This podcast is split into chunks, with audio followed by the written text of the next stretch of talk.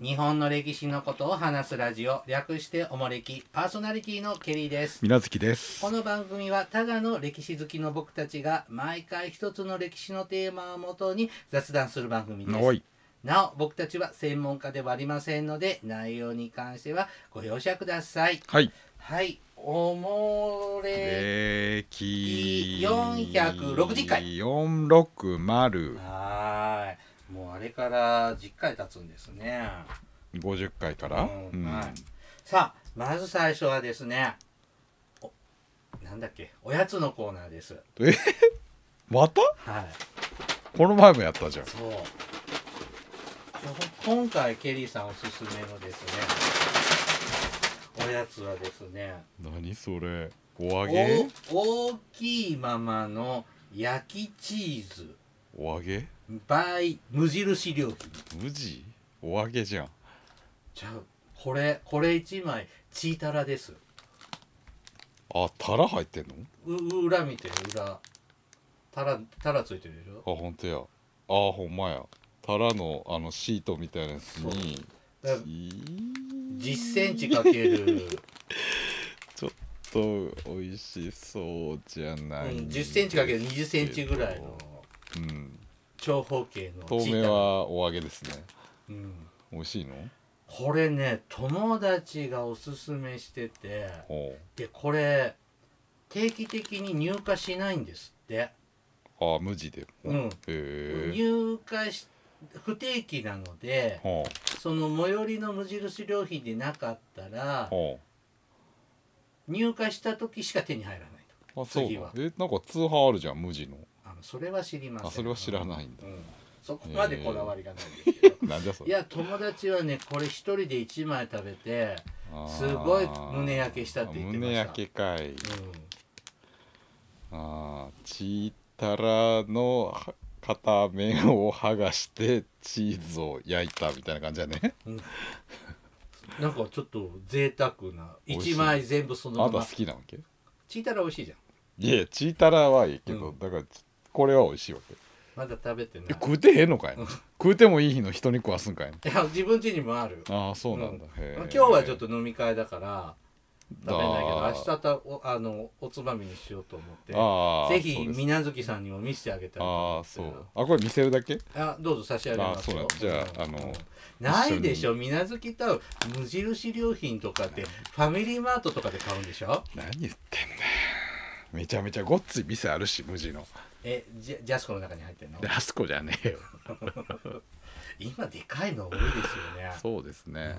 あのーえ無印良品買ううーんまあ服とかちょっと買ったりしますけどねあ本うんなんか信者の人っているじゃんああ好きな人だよねもう同じものしか売ってないのに無印良品あー良品はしごする友達とかやれなんかグリーンカレーがうまいだのとあそうそうかそうそうねいろいろ言う人やはりますなあそうねあナ無印ンナンを焼いて食うだのあの無印のあのレトルトのカレーおう僕しょっぱくってちへえょっと塩分強くてちょっと苦手いだやっ俺た無地でそういう食料品系はまあ買った覚えがないですねそうあい文う房具と衣か類とかまあそういう小物類はちょいちょい買うかなぐらいでうちあんまり買わないなああいうなんかねこうい入れ物とかちょっとおしゃれな感じああいいのああありまいすうねねちょっとサイズ感が良くて、うんなな変な柄ついてないしあシンプルな入れ物ケケリーさんニトリ派ですねじゃあまあまあニトリとか100均でもいいんだけど、 まあ100均よりちょっとまあ洒落た感じじゃないシンプル感とあの店の雰囲気もシンプルでいいよね、最近家まで売ってるもんねあやってます無ね無印のねそこまでシンプルにしたいのかなとかねうん まあまあああいう思ったりとちょかっとこうナチュラルな感じのねうん素材とかそういう素材感の生かしたやつですあなの水のボトル買ったら水もらい放題なのあるでしょうん無地で無地でえなんかそのスーパーによくあるじゃん、あそうそうそうそういうののえー、あそれの無地版ってあるんだなんか友達がへえ透明なボトルあ買っあてへ無印によってはお水もらってってえしてるけどなんか保温性のないほうほうさあほうほうほうペットボトルみたいなほうほうほうほうやつだから、うんなんか冷たい方 が魔法瓶の方がいいのに家で冷やしゃいい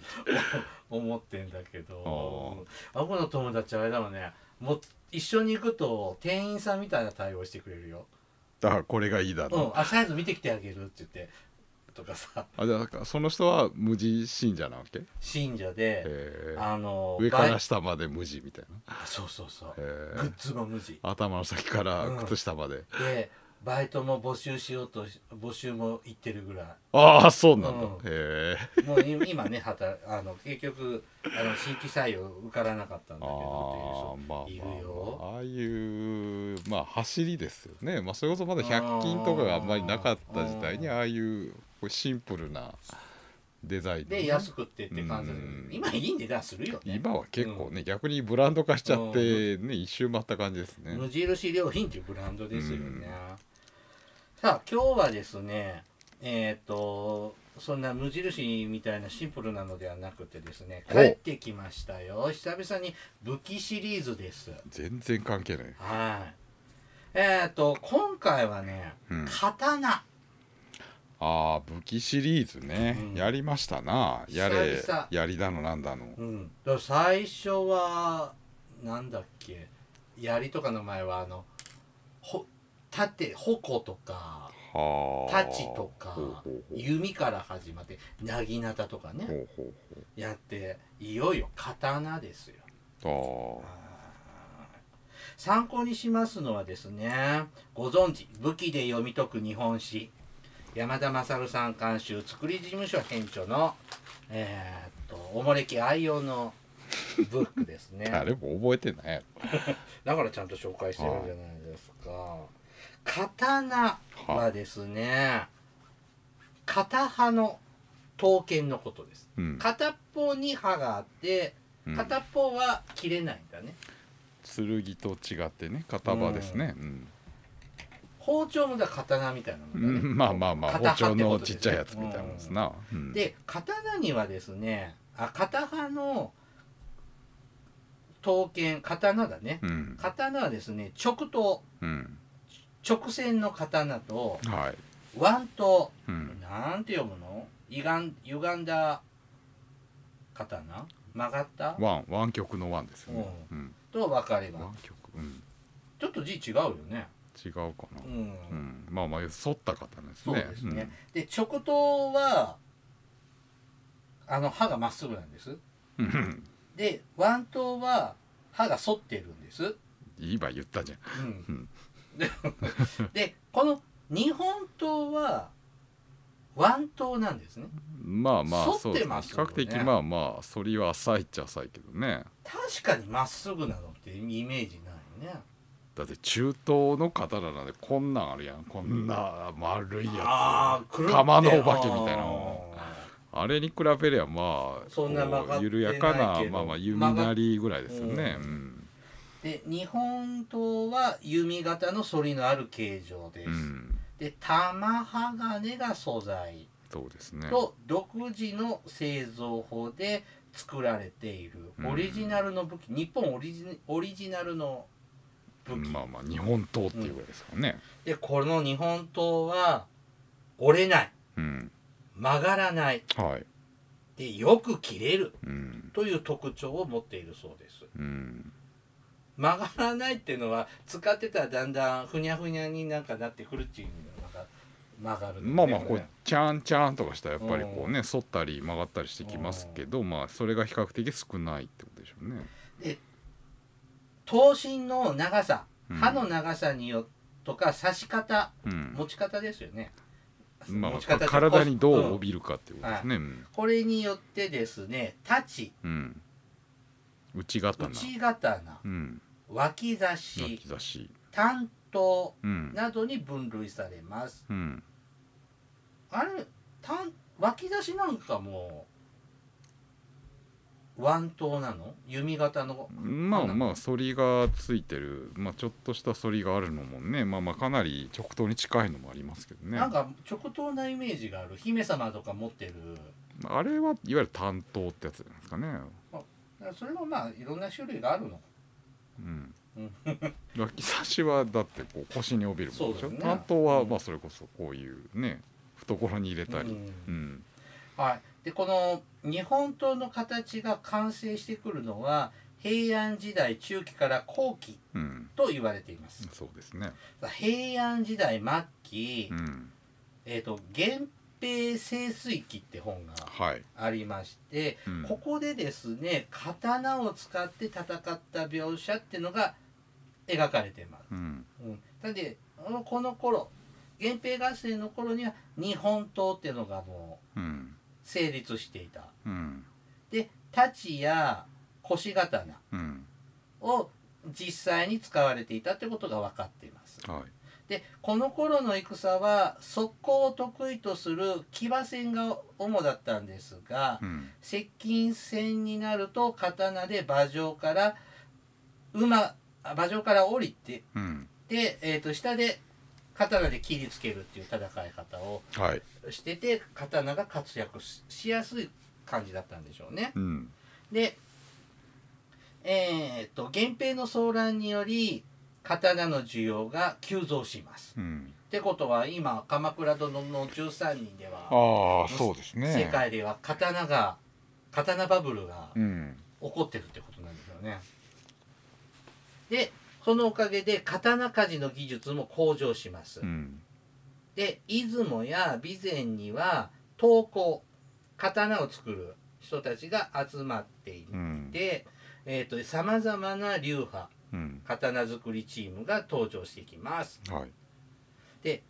雲と備前は良質な鉄が取れるんですね。そうですね。はい、でたたら製鉄によって日本刀の素材となる玉鋼をこう製造していたとうん、いうことなんですって、じゃああの「もののけ姫」なんかもうん、のなんだっけ烏帽子御前のとこでもたたらああ、製た鉄たらばありますやってねた。よね。うん、あじゃあ刀を作ってんだ。刀は作ってないでしょ。刀の原料を作ってるんでしょ。玉鋼って何なの玉鋼よ砂鉄を集めてうこんう炭でこう風を送ってこう加熱するんでしょでそのなんか一番芯の部分にできる一番いい鉄っていうのが玉鋼なんでしょあーでその周りに行くほどなんか質が悪くなるんでまあ農機具に使うとかうんはあはだんだんこう違うものに使っていあく酸化鉄になるんじゃないなんで酸化還元反応や砂鉄が要するに酸化鉄でしょのああそれから酸素を抜いて鉄にしてあでそこに炭からなんだっけ炭素入れて鋼にするわけでしょ、あああそんな技術っていうのはもう昔からうん、まあまあ鉄器古代時代鉄はからあるねんだ古代からまあやってますからなねるほうどんでいやこれ平安時代の中期以降に日本刀って出てきますうん日本刀が出てくる前はうんどうだったんですかっていう話うんまず一つは太刀大刀大きい刀と書いて太刀というの、太い刀じゃなくってそ、っちの太刀じゃないはいうん大大きい刀大刀とはい書いて太刀、はいうんこれ、えー、とこの大刀が、まあ、直刀うんまっすぐなタイプが普及していきました、うんでこれはもともと中国からやってきた武器うんですで古墳時代から用いられてたことが分かっています、うんでこの大刀は突くのは優れてるうんだけど切る人を切るっていうのはうんふ人人じゃなくてもいいけど切るのにはちょっと不向きなんだってうんで騎馬戦では馬がかける速度を利用して片手で敵を切っていたのでうん刀身がに大きな反りがある方が攻撃に有利うんどういうことで馬か馬に乗っていると、まあ馬上で扱うから、まあ、抜く時に直刀だとまっすぐ抜かないと抜けないでしょ反るとこうすままあ、回せ手るじゃん前で出せるよね、うんうんで動きがちそれとこうすれ違いざまにバッて切るのにはあそうかつく刀だとダメでしょこう切りにくいバッねそうそうそう、うんこ反ってる方がう馬で突っ込みながらこうすれ違いざまに切り上げていくのにはこう反ってる方が扱いやすいそうかブンブン振り回したらうんもうダメージが直刀だとねこの動作がうんねでも槍なんかつくじゃんねまあ槍はまあまあそうですけど槍は今度ほらリーチで勝てるじゃないああ、んそうかなるほどね。うん、で地上に降りた時は両手で刀持つ、うんで手首の動きを聞かせて敵を切るの切る時切るんだけど、うんそれも反りがある方がうん結構有効うんなの、うんうん、なんかわかるうまく説明できないけど。ぐわっ丸く切れるでしょうん反りがあるうんとまっすぐだとこうビーってなるんそうだこうまっすぐ切らないといけないもんね、うんだから包丁で切る時そうそういうで人すを切ねろこうと思っうたならっちゃうでしうんうんうんょギコギコになるけどうんうんうんうん反ってるとこう全面をこううんね一箇所に当てられるじゃないですかそうだね、なので日本では大刀から日本刀にこう移り変わっていったということまあまあ武士の時代になってでしょうねうんそれこそやっぱり関東武士なんていうのはこうね昔から馬の馬産地馬の産地だし、そういう馬を使った戦いっていうのにだんだん彼らがが、特化していく中でそういう刀がうん生まれていったんでしょうね。鎌倉時代ですね、鎌倉時代の初期は海外の刀剣愛好家に認められて輸出品になってたそうですうんで蒙古襲来ってあるよね鎌倉時代に、うもんでこれ以降ですねも元寇の後ですねうんモンゴルはですね大量に日本刀を買い占めたそううです、んじゃあまあ現日本侵攻は失敗したけど、うんいい武器と出ま会あった、逆に出会いっていあうかーまあ日宋貿易なんかでもね結構日本から刀剣類って輸出品の目玉の一つですね。投稿はより高い技術を要する鍛造法うんしのぎ作りうんを編み出しますうんしのぎっていうのは歯と峰の間の刀身を貫いているああ。はは線あのはいはい波々っぽいのとかあるよビね、ューって線が入ってるね、うんうんしのぎを削るってやつですなああ何を削るのいやだから刀をこうやってギチギチってやるあはいからしのぎを削るっていうじゃないですかはい。刃先と厚みのある峰との重さのバランスを取るためになんかこういうしのぎうんだからちょっと成分が違うってこと作る時の。うん重さのバランスうんまあこう振りやすいなう。るんでしょうね変に重くなんでらそずれのでちょっとこういうなみなみがしましまみたいなのがうんしましまじゃないねなみなみみたいな線みたいなのができるんですね。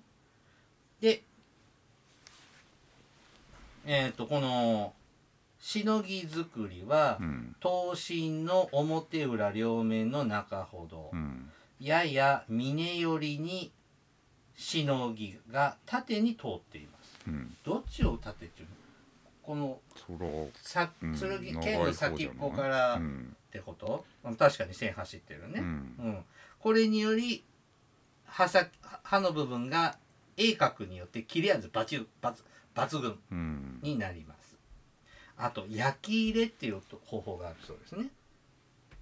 熱して一気に冷却すると硬くなる鉄の性質を利用したもので、うん刀身をに、えー、と焼きを入れて刃の部分の鋼のうん硬度を高めるうん焼き場といううん方法、うんなんかやってますよねそうですねあの刀。鍛ジ冶ュがッっていうやつですね。うん。鎌倉幕府は山賊あじゃあ山城の国や、うん備前の国の、えー、と刀工一族刀を作る一族を鎌倉に呼び寄せます、うん。後鳥羽上皇は諸国から刀工を集め刀を製造させる五番鍛冶うん。という制度を創設で自ら焼き場を行った刀は天皇の菊もお菊の門がうん入ってくるそうですね、うんだから鎌倉幕府も後鳥羽上皇も刀作りまくってた、まあまあ武器戦に備えてねそれぞれうんに手に入れようってことですね。 へえそうかゆんやっぱなんていうのこの鎌倉時代とかの武器のスターは弓じゃないんだううんまあまあいろんな場面があると思いますけどねまあ有力な武器の一つではあるってことですねじゃあこの刀日本刀の中の太い刀と書いた太刀太刀と内刀、内刀うんはい、ちょっとこれについてうん太刀はですね刀身が約6 0ンチから9 0ンチうん実用的な長さが7 5ンチ前後ほうほうほがうベターだそうですねで柄を持つところねうん柄をつけたらだいたい全長が90から1 0 0ンチぐらい、 1メートルうんちょうど1メートルは新聞の対角線があ そうだ1メートルです ねそんな覚え方してんの 9 8センチああそうなんや新聞のへあの両面え開い見てる開いた対角線がへえあそう98でセすンかチぐらいへえ高畑さんに教えてもらいました高畑さんって誰ですかエスパーマミに出てくるあ高あ畑さんそうああ高畑君教ねえてもらいました。ははいはいで内刀ははいほ刀身が60センチから80センチううんちょっと短めっぽい、うん気持ちまあまあそれはほぼ変わんないわけうんねうんあまり長いのはないんだね、うんうん、で装着方法うんが太刀と内刀ちょっと違うそみたいこが大事なポイントだね太刀は騎馬戦において片手で使用することを想定して作られています、うんつまり馬の上でうん振り回すってことだよね、で立ち立ちを太刀をこの立ちの紐ですね柄の先にペロっていう紐がねそんなのついてるついてますよ太刀にはええこの持つとこ持のつとこの先っぽ一番頭にこう紐がピロンって輪っかにでなこっうてやって持ったら下にそうそう下こうに持ったらここに紐が一番しうん持ったら下にうんビロンって紐出てんのまあ、お魚は馬上で扱うからやっぱりこう紐通しとかないとこうあって拾いあこう落としちゃう落ちないよのうにっていうののまあ名残なんでしょうねあー多分、うん、あああれだねゲームのコントローラー飛んでかないようにあーこんなやつねそうそうそう なんだなんつうんだっけあれれああのスイッチのああれってそういう方なんだうん、そうそうそうあーなるほどあれストラップ腕にこうはめてストラップがついてるって思えばいいんだね。まあまああーそうねうんあーそうですねはいはいはいはい。そうですねそそうれが言った方立ちがを早かったんだねちょっとな、ナウな言い方なは。んだヤングにうはんそうだねはいストラップ、 ストラップも今も売ってるもんね。ああまあスマホでねあんまりつけなくなった使けどわないけど、僕、USB メモリとかはストラッああプつけてる。そうですね今いはいストラップないよね。あそうなの昔いろんなキャラクターのさ、ああついたのとか買ってつけてたり、すごいよね、昔のヤングはさ、一一つの携回帯ねにこう。房に房状になるまでつけてましたあっなたけど、うん今逆にいいのないよね。うんはい。で、えーでこの立ち代という紐を用いて刃先のある側を下にして左の腰に吊るすうん刃先だから切れる方を下側にそうですね弓になってる下をで下に向けてで腰にぶら下げる、うんはい、で内刀うはん地上に置いて両手で使用することを想定して作られてういる、んあそうで刃先のある側を上にして左の腰に刺すうんの左の腰は一緒なんだねうん鞘を腰に刺したまま右手で素早く抜けるわけだよねうんうんそうだね刀の反りは太刀よりも緩やか全体的に放物線を描くような先反りになっているうん内型ののえ太刀の方がグインってこう反ってる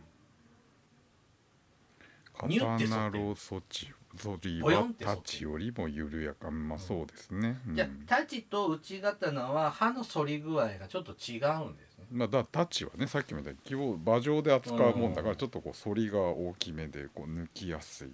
あそううか、ん、で地上内戦刀はこう先の方がちょっと湾曲してますからこう切りつける時あにそうこかう先っぽで刃切れたらいいん先だがそうそう相手にあー当たる方に反りがあるからー打撃力がでかい、そうか太刀は刃の全体を使って攻撃するようなうん、地上でね、で内刀は先っぽが特にまあ、馬上でこう扱いやすいようにちょっと反りが大きいということでしょうね太。刀はねうんで内刀は先っぽが特に鋭いうんへーこの頃の平安時代鎌鎌倉時代のうん武士は、えー、と騎馬武者ですね、なので太刀を重宝したそうですうん、で下級武士や造兵はなぎな雑兵造兵はなぎなたを担ぎ腰に3 6センチ程度の刀を刺してあたそうです短めのね。ううんんで鎌倉から鎌倉末期から南北朝の頃になると、うん上級武士の間で刀身が長大な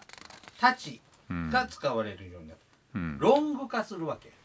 太刀も長めになっていくうん。うんで下級武士の腰に刺す刀も長いものに変わっていくそうです、うんなんでなんだろうねうんねまあまあ長い方がそれはね距離取れるのが有利っていうのもあるしあーまあね結構流行り廃りもあるしねあー重ねそうか刀のスタイルって、まあでも槍なんかもそうだよね、まあまあ基本的に長い方がね、はいでじゃあ次で室町時代に入っていきますねうん室町時代ですね合戦の形態が足軽が主戦と主力となるうん、こう集団戦に変わってきますはい、ただ刀は太刀から内刀が主流にうんなってきてうん、足軽の腰型足軽は腰刀を指して戦場に出るのがポピュラーなうんスタイルになっていくんですねう、ん、でその頃ですねおおお菓子お菓子刀刀、うん大名から足軽などの贈票に支給された刀、うんレンタルですかまあまあまあ兵隊集めてそれにこう貸してあげるっていうか、はでい、これ使いなさいって感じの、舞刀じゃなくそうそうそうそう城に行ったら渡されるで後で終わったら返してくれ返してねっていう、はいうんうでこれはですね貸してくれる刀は内刀が採用されていますうんで太刀より短く軽いうんで実戦で扱いや扱いやすいからだそうですうんだけど粗悪品も多いそうですね、まあもちろんねまあねうん大量生産うんですものねはいじゃあ今度は戦国時代にはい入っていきますがはいちょっとそれは戦国時代以行降かはない、行かずに次回にちょっと持ち越したいと思いますうん、はい。まあ、反ってるにはちゃんと訳があったんですね。まあまあまあね成り立ちと歴史がはい。ではまた次回やりましょう。ではお便り紹介させていただきます。ほえー、ケンビシャスさんからいただいてまうす。ケンビシャスはい。ビーアンビシャスの親戚ですね。時をうん。えっ、と、理由があって2度目のメールをいたします。えー初回のメールは完全にボツだと思っていたのですが、なんと370回のお便り特集で読まれているではないですか。うん毎毎日10話以上繰り返し繰り返し聞いているのいる自分なのですがたまたま自分のメールの箇所だけ聞き逃していたようです前後のお便りは聞き覚えがあったんで、えー、と2年越しに気がつきましたうんえー旅の経路などを書いたところ水無月さんが「神話っぽいね」って間髪を置かずにさすがのコメントまさにその通りケリーさん同様古代好きで一気に回った旅だったんです YouTube に力を入れてなど、えー生意気ってごめんなさいといただきましたはいうんあのおもれき基本的に全部お便りうん読みますのではいボツはない基本ないですね基本ないまあそのなんていうのかたまに漏れというかあのちょっと私がチェック漏れしてる場合と作為に漏れた場合と、まあ、ちょっと内容的にっていうのはあのねまずちょっと忘れちゃチェック忘れはいはいはいたあと、迷惑メールの方に行っちゃう時あがあ漏れがねにあるので、はいはいはい、そこでっていうのがある場合だからもうちょっとご不注意関係と、うんあとちょっと番組では紹介しづらい内容ってうんもうたまにありますのそうでで。すねちょっとそこは割愛させていただいたり、はい、ちょっと紹介するの自粛させてもらったりすることもありますが、うん、数ヶ月遅れですがあのちゃんと紹介させていただいておりますのでから必ず読まれるはいあの諦めないでくださいはだい、からちゃんと読んでたんだもんねうん、でもねこれねあのクイーンビシャスさんがね、はいこう僕の書いた予定より読んでもらってないじゃんって、うん、自分もこれあります経験あ自分が他の番組はがきさんに出す側ならってこと出してあー、うん、そこも全部読むって言ってるのにああーれあの頃出したお便りって思ってはあはあはあボツになったのかなとかなんかだ遅れてなかったのかなとか思ったりしますんでね気持ちはよくわかります。まあ、ネタとねこうやっぱり手紙の内容とかとのリンクもありますからね、うんまあちょっと前後する場合もあるんでしょうね、はいまあ、またねあのお便り待ってます。懲りずにはい。さあ、続いてサイクルマンさんからいただきました。おもれきの皆様、いつも楽しく拝聴しています。大河ドラマアンコールっていうのが BS でやってるんやでっすてよるね。ねうん、えっ、と、黄金の日々が終わり、女対抗期が始まりました。うんで、キャストを調べてみました。主な登場人物ね。うん、えっ、と、ねねが佐久間よし子。主人公、うん。で、豊臣秀吉が西田うん敏行。そうですね中大満所が赤城春江、はい豊臣秀長うんが中村雅俊はいややうんこれねねの妹だね、はいこれがなんだっけこれ朝浅野長政違う浅野家違う浅井長政じゃないでしょえ何言ってんのやややの配役の女優さんだよ浅地陽子浅地陽子さん、で淀君が池上公子うんうん豊臣秀頼が井上純一うん井上純じゃないのうん井上潤は秀頼じゃないでしょそうだね昔からおじさんだもんね豊臣秀次が広岡俊、うん小早川秀明が大和田幕幕府八須賀五六が前田銀銀石田三成がた宅く間ましい信織田信長が藤岡ああ弘織田信秀うん役所広司うんお市夏目雅あ子あ前田利家滝田栄うん松うん音無公子徳川家康フランキー坂ラッキー栄うんゆんというふうにねちょっと紹介を書いてくれました、うんえーリアルタイムでね女対抗期は見ていないので楽しみに見ておりますといただきましたがうんまあ40年ぐらい前のだいぶ古い大ね河ドラマですよねうん知らないねあ見たことないうん女対抗リアルタイムあ私でももちろはうんあまあまあ断片的にはまあ見たことありますけさどなんかね総集編のあはははは再放送を見たことがあっはいて、はいはいまああれですよねやっぱ橋田ファミリーですよねあそやね、うん橋田脚本かそうだからこうなんていうの豊臣ファミリーがさ、うん赤城春江とかね赤城春江でしょで、うんお姉ちゃんい前る田でしょ秀吉にはいはいはいな中あの秀吉秀次のおっかさ朝日姫だっけんな朝日姫なは妹まああ妹かさあのあの辺がさ長山愛子とさうん泉ピン長子が、山愛子 ああ泉ピン子うな、はん、いとかもうね大和田幕もそうだし前田銀ちゃんなんかもそうやね橋田ファミリー前田銀もうせやなん夏目雅子お市の方夏目雅子だってま綺麗だあったよね何人かは亡くなられてますだいねぶ亡くなって赤城春江さんも亡くなったああそうや赤城春江も死んだなうん夏目雅子さん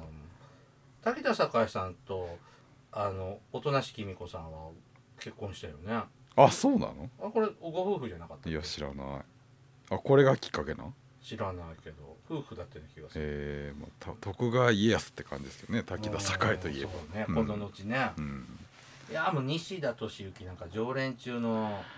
常連でああまあ若かりし頃の 西田敏行ですな秀吉「おかか!」ってそうそうそう言っそてうねあの今はね後白河法皇でああそうですね古狸をうん演じてますねうんすごいなそう思うと西田敏行すごいなあすごいねこれで主役張ってまだ出てんねんなそうですよだって主役3回ぐらいやってるんでしだょってこの中で出てる人いないじゃん今そういうこと死んでる人とかばっかりだし多いよねうんそうですね今年出てるのは息の長い人なんですな西田敏行そうそうだよねうんだって大河主役3回ぐらい張ってるのね、まあまあまあね西郷隆盛に吉宗吉宗に秀忠もそうじゃん青い三代であー、まあちょそうか三人一主役だった応ね三分主役ね三分の一ねうんはいまあちょっと見てみたいけど、ううんん、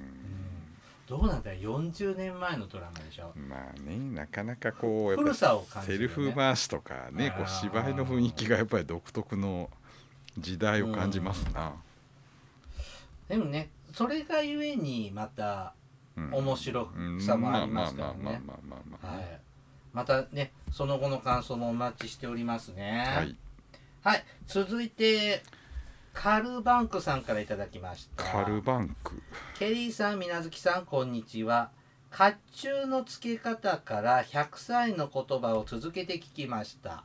マイク、ミキサーを新調されただけあって、100歳の言葉は比べようのないほど綺麗な音でした。お二人の声が別方向から聞こえます。また、バイクの音が入るのが ご愛嬌です。えーお題リクエストですが、秀津豊臣秀次のお名返上をお願いいたしますといただきましたうん聞きました新しいこのマイクで喋っああたの聞きましたよ分かったうーんなんかねまあうんだ聞き方にもよるんでしょうねまあイヤホンとかで聞けば確かに違うなと思うけど、うんレン車とかでなんか流してるとああこんなもんかなっていう気もしましたけどね。僕すごい耳いい加減なんだなって思ってはあのー、確かにねこの前あの甲冑の着方と100歳あ、の言葉あであ連続特で別にあれ出でしすて、ねまあ、古い音源のと、うんね、今回のき新しい機械のと連続で聞くとあ音違うってああまあちょっと際立ちますねでもそのう連ち続で聞くと、聞き慣れて、うん、え変わったっけ って思うぐらいよくわかんない、ああ、うん、ですけどまあ綺麗だなって思ってもらったらその方がうんいやもちろんいいそのうかでしょなうってしね、うん思います、はいまあ、文句はないでしょうはい。これね、皆さんが番組を聞いてくださったおかげで、マイク変えたので、そうですよマイクとミキサー変えたので、この声はみんなのおかげなんです。 9年目にしてねやっとはい本当の声をお届けできるようになりました、この間、ケリーさんデパートに遊びに行った時に、はいあの、地元のラジオ局が、ほうあのよくさ、お店とかインタビューに来るじゃん、お昼のあ番組とかあで。はいはいはいで街頭インタビューみたいな、で、ほうそれやってるとこを見たのね。ほじゃあこの同じようなこのミキサーほうほうほとマイクはこんな立派じゃないけど、うほううん、あのーミキサー使ってるのを見たもっといいやつほなんかこれシンプルな作りじゃんうまあまあちょっとポータブルというか、うんこれもうちょっとごっつい感じにしたやっぱこんな同じ形のそれだからスタッフが持ってるんでしょあそうそうそうでそのインタビューする人はひっついていくわけでしょ、あだからでも同じような感じですよ、えーこここのミキサーにマイクつけてああ、うんまあまあ機能的に、ね、よりより本格、うん本物のあまあこれももちろん、まあ、簡易版でしょうけあど、ね、あそうなんですか、うん、うんもっとなんかごつい高そうなあそう専これ用はカバーどういうレレベルなんですかわかわかんないわかんないねイイヤホンとかでも結構ピンキリじゃないですかあそう何ですね十万もすんのあれば100均でも売ってるけど、あ100均みたいなのはちょっと嫌だけど、まあある程度普通に聞けたらいいと思ってるんですけど、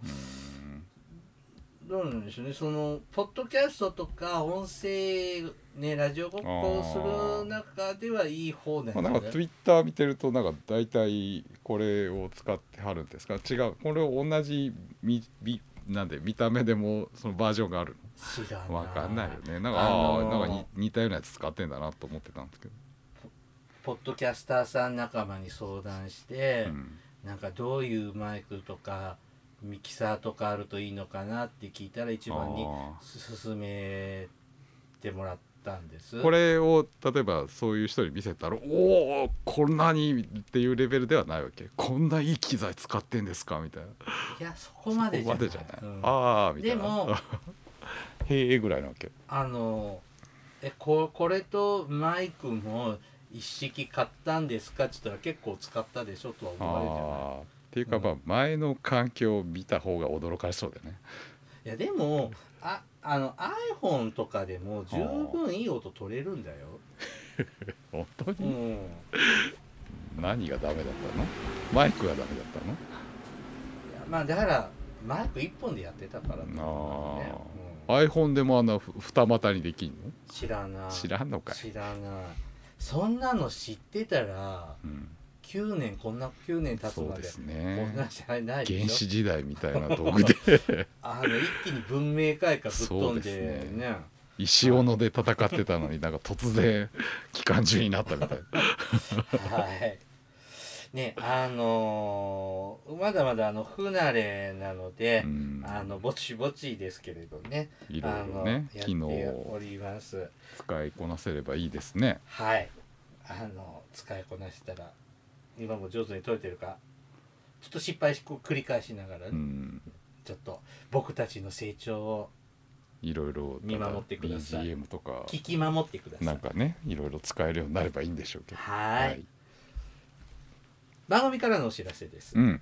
はい。おもれきではですね、リスナーの皆様からのお便りを募集しております。あの時代に行ってみたい、あの人に会いたい、おすすめの歴史漫画や歴史小説、大河ドラマなど歴史ドラマや映画の思い出や感想、戦争の体験談など、他にもいろいろとお便りがあります。詳細はおもれきのブログをご覧ください。はい番組へのお便りは E メールまたは Twitter のダイレクトメールでお送りくださいメールアドレスはおもれき2013アットマーク Gmail.com ツイッターはひらがなでおもれきと検索してくださいはいではまたポッドキャストでお会いいたしましょうさようならさよなら